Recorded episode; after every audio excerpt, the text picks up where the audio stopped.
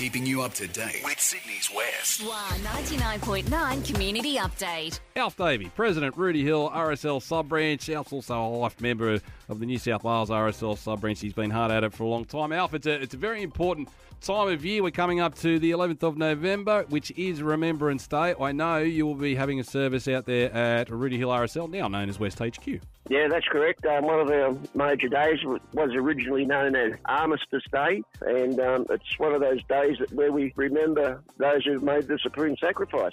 Alf, it seems to me, and you would get a better feel for this, but it seems to me that particularly in the west of Sydney, uh, Anzac Day and Remembrance Day just get bigger every year. Oh, we have Anzac Day down at um, Pinegrove, and we get four to five thousand people down there. When we had the new memorial at the club in 2015, we had over 10,000 people at the club. So it, um, Anzac Day, and not so much Remembrance Day, but Anzac Day as well, patronised out here in the west. Yeah, that Anzac Day at Pinegrove was pretty much pre-COVID the the biggest Anzac Day gathering probably in the whole Western Sydney. It's a, a fantastic day, so we're really looking forward to hopefully getting back on deck Alf next year, COVID free for 2022. Outside of those two days, though, um, Alf, I mean RSL sub branches are uh, running 365 days a year, looking after all our returned service men and women. I know you've been enormously busy, particularly during COVID, with, with welfare and, and food deliveries and looking after everyone. Yeah, that's that's correct. Um, we try to help as much as we can in the community.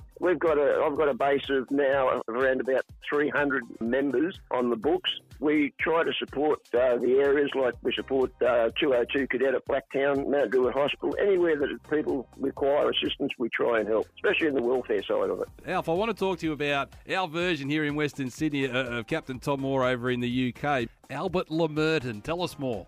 Captain Tom, he did 500,000 laps of his driveway or something like that. Well, Albert, he walked around the uh, the St Clair area uh, the distance of the Kokoda track. And he raised, in fact, I think around about $80,000. Albert's a bit of a uh, celebrity in his own right. He was born on the 18th of November 1918, and that makes him 103 years old this year, and is a very good member of our sub branch. 103 year old Albert Lemerton flying the flag for Sydney's West and raising money and still going, and that sort of, you know, that just sums up the spirit of the RSL sub branches out here in Western Sydney in a nutshell. Al, thanks very much for the chat, mate. I'm sure Remembrance Day will be a fantastic day. Can't wait to get to Anzac Day at Pinegrove next year as well. Right, Pinegrove we're looking forward to. Um, if anybody's interested in coming, we'll be having our um, Remembrance Day service in the Novotel, in the conference rooms in the Novotel. We're uh, having uh, COVID restrictions, and I'm unfortunately restricted to 90 people. Yeah, fingers crossed that this Remembrance Day is the last time that COVID affects our two very special days. And that would be, of course, Anzac Day and Remembrance Day. Big thank you to Alf Davey, President and life member of the Rooty Hill RSL sub branch. If you would like more information on the upcoming Remembrance Day out at Rooty Hill RSL, which is now, of course, West HQ, Rooty Hill RSL sub branch have a Facebook page with all the details that you will need. And just a reminder the big national fundraiser that ties in every year with Remembrance Day is, of course, Legacy. Legacy badges and Legacy Bears available now through the Legacy website. Legacy proudly supporting our returned servicemen and women since 1923. This has been another community update on Spy 99.9.